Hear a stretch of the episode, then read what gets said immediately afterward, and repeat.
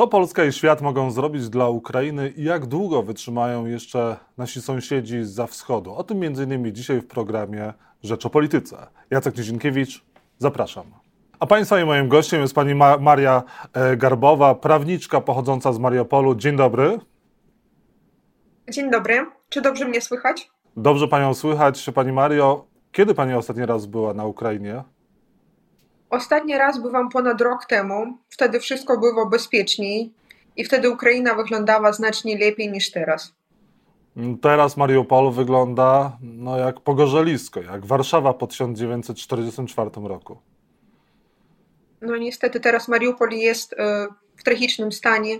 Większość domów jest uszkodzone i parę moim znajomym dopiero przed chwilą udało się wyjechać z Mariupola. Natomiast tam zostało wciąż bardzo dużo ludzi i dużo tych ludzi cierpi, bo nie ma ani wody, ani jedzenia, ani po prostu szansy, żeby się ewakuować stamtąd. Prezydent Załęski mówi, że Mariupol to teraz najstraszniejsze miejsce w Europie. Tak wygląda, tak został zniszczony. Zostało dużo pani bliskich e, w Mariupolu? Jak to wygląda? Oczywiście, że zostało dużo moich bliskich osób w Mariupolu, no bo pochodzę z Mariupola, chodziłam tam do szkoły, zostali tam moi sąsiedzi, uczni z mojej szkoły, moi nauczyciele. Ojciec niedawno dał radę ewakuować się z Mariupola, ale to naprawdę był cud. Koleżanka też dzwoniła do mnie parę dni temu, nie miałam z nią kontaktu ponad 20 dni. Niedawno z nią się skontaktowałam, bo udało się jej wyjechać z Mariupola no i to, co oni mi opowiadali, to po prostu tragedia, bo koleżanka mówi, że kaszę gryczaną, którą oni gotowali, to musieli rozciągnąć na miesiąc, bo nie było dostępu w ogóle do jedzenia.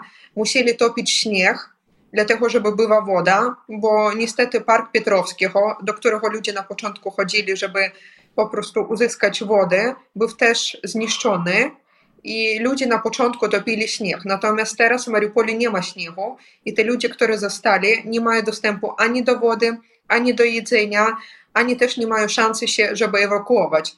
Niektórzy, którzy jeśli zostali samochody, mogą stamtąd wyjechać, kiedy otwierają korytarze, natomiast osoby, które nie mieli samochodów lub u których samochody zostali zniszczone, teraz nie mają szansy, żeby wyjechać, a tam zostało dużo dzieci, dużo niemowlaków, dużo inwalidów, dużo osób potrzebujących też e, medycznej pomocy i te ludzie teraz też nie mają dostępu e, do leków, nie mogą teraz też pójść do szpitalu.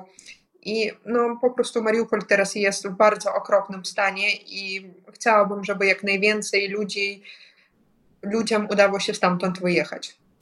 E, Rosja informuje, że na osobistą prośbę prezydenta Macrona i kanclerza Niemiec Olafa Scholza otwiera jutro, czyli dzisiaj, korytarz humanitarny z Mariupola do Zaporoża. Strona rosyjska proponuje, by operacja humanitarna odbyła się z udziałem przedstawicieli Czerwonego Krzyża. Taki komunikat wczoraj został podany. Te korytarze humanitarne, o których Pani wspomniała, dotychczas nie funkcjonowały najlepiej i niejednokrotnie były też ostrzelane. Wierzy pani w to, że Rosja tym razem dotrzyma słowa? Nie wiem, czy wierzy, czy nie, ale osobiście mój znajomy, kiedy wyjeżdżał z Mariupola, udało się mu wyjeżdżać samochodem, to jemu grozili Rosjaniny automatem i kazali wrócić do Mariupola i oni musieli wyjeżdżać po prostu inną drogą, jak najszybciej uciekać. Dlatego to mm. też nie jest tylko kwestia Putina, bo w każdym narodzie no, są złe i dobre ludzie i jeżeli na przykład w Rosji też są osoby, które nieadekwatne, nie mówię teraz o wszystkich Rosjaninach, no ale oczywiście są nieadekwatne osoby i to zależy, kto będzie po prostu w tym czasie obok tego korytarza humanitarnego. Jeżeli obok tego korytarza humanitarnego będą osoby adekwatne, osoby, które mają współczucie do osób, to takie osoby nie, po prostu nie zerwą tego korytarza humanitarnego i da się ewakuować ludzi. Natomiast jeżeli w chwili ewakuacji będą obok znajdować się osoby nieadekwatne, osoby, które chcą mm. zabijać, to wtedy ta obietnica nie zostanie dotrzymana. Oczywiście, że władza też wywiera na to duży wpływ, ale to też dużo mm. zależy od tych ludzi, które będą po prostu obok.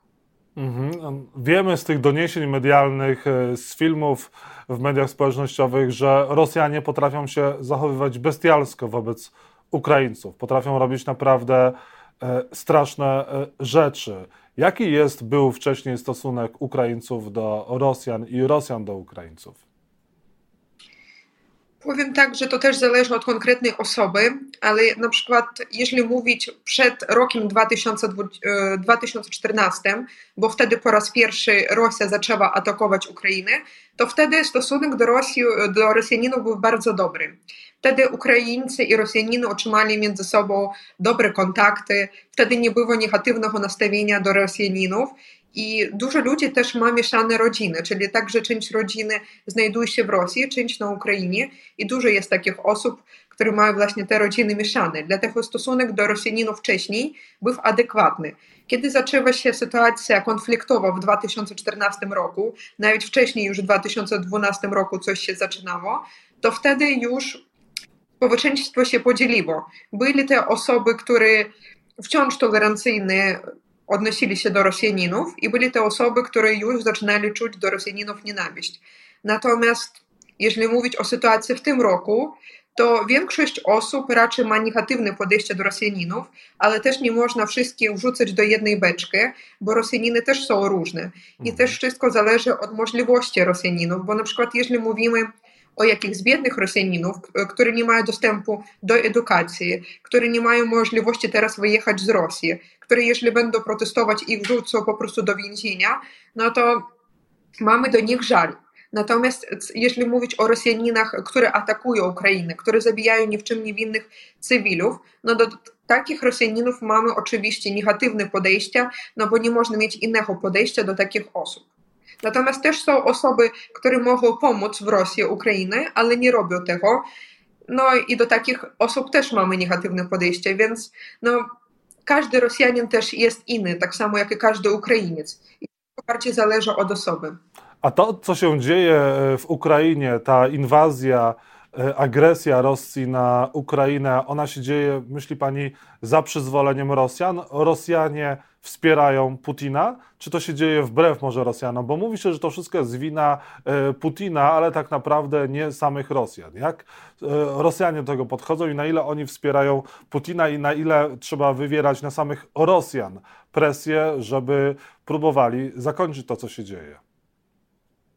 To też zależy. Część Rosjaninów wspiera Putina i jest za Putinem, ale też umówmy się, że oni mają inną telewizję i zupełnie inne informacje.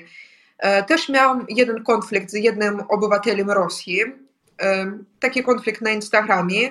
E, on próbował mi udowodnić, że Ukraina sama na siebie napadła i Rosja teraz broni Ukraińców z Donbasu. Mariupol to region, który znajduje się w doneckim obwodzie i jak osoba, która pochodzi z Mariupola, to ja nigdy nie chciałam być częścią Rosji, tak samo jak i moja rodzina. Więc to nie jest tak, że Ukraina na nas napadła, jak tłumaczy po prostu rosyjska telewizja, tylko jest tak, że no, Rosja zaczęła atakować Ukrainę, ale dużo osób w Rosji ma inne podejście. Oni wierzą w to, że zachód Ukrainy napadł na wschód Ukrainy i rozpoczęła się wojna domowa. Więc to też zależy. Są osoby, które wspierają Rosjanina, są też ksiądzy, bo umiem język rosyjski i czasami wchodzę na różne ich portale, na różne ich kanały, żeby zobaczyć, co oni mówią. I są też ksiądzy, które wspierają tą, tą wojnę, po rosyjsku to będą święcienniki, i które mówią, że ta wojna oczyszcza Unię Europejską. Z czym oczywiście ja się nie zgadzam ale są też osoby, które chcą jak najszybciej z Rosji wyjechać, chcą wspierać Ukrainę i są przeciwko tej wojnie. Są też tacy osoby, które przeciwko tej wojnie, ale nic, jakby mogą wychodzić na protesty, ale ich za chwilę wrzucą do więzienia. Więc to też zależy od osoby. Część społeczeństwa popiera Putina, część społeczeństwa myśli tylko o sobie, a część społeczeństwa jest za Ukrainą i chce jej pomóc. Mhm. A jeżeli chodzi o pomoc e, Ukrainie, to co świat może jeszcze zrobić, żeby pomóc Ukrainie? Czego pani, czego Ukraińcy oczekują?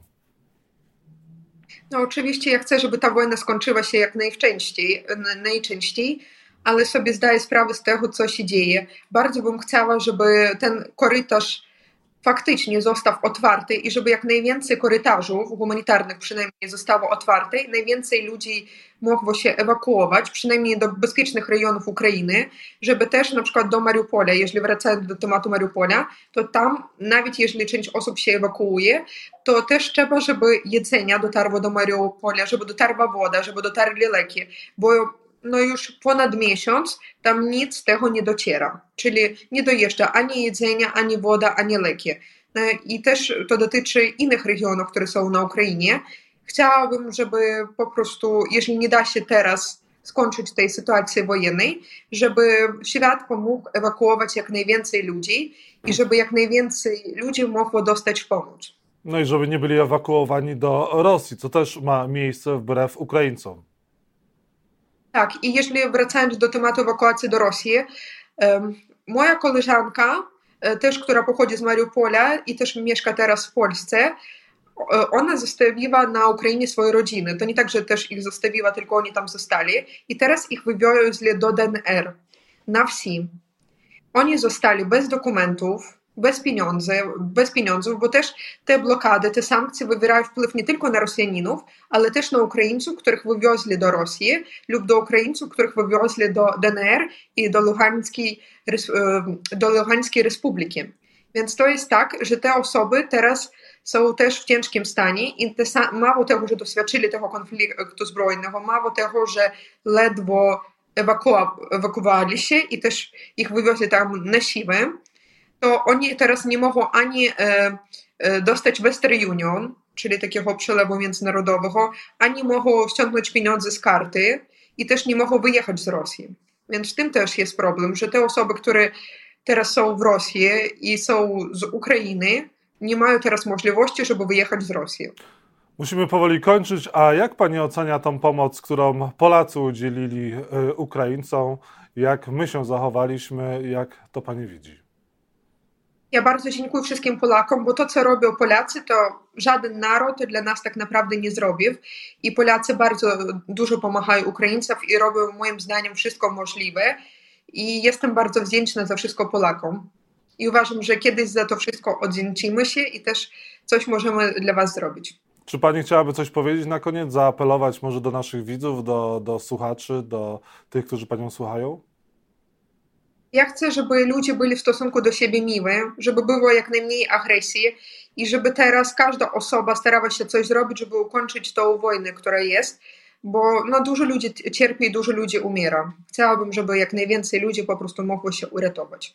Bo też na Ukrainie mieszkają nie tylko Ukraińcy, ale też Polacy, Grecy i inne narody.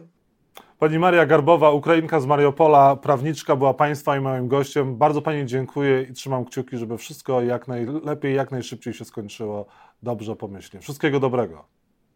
Wszystkiego dobrego, do widzenia. Dziękuję, do widzenia.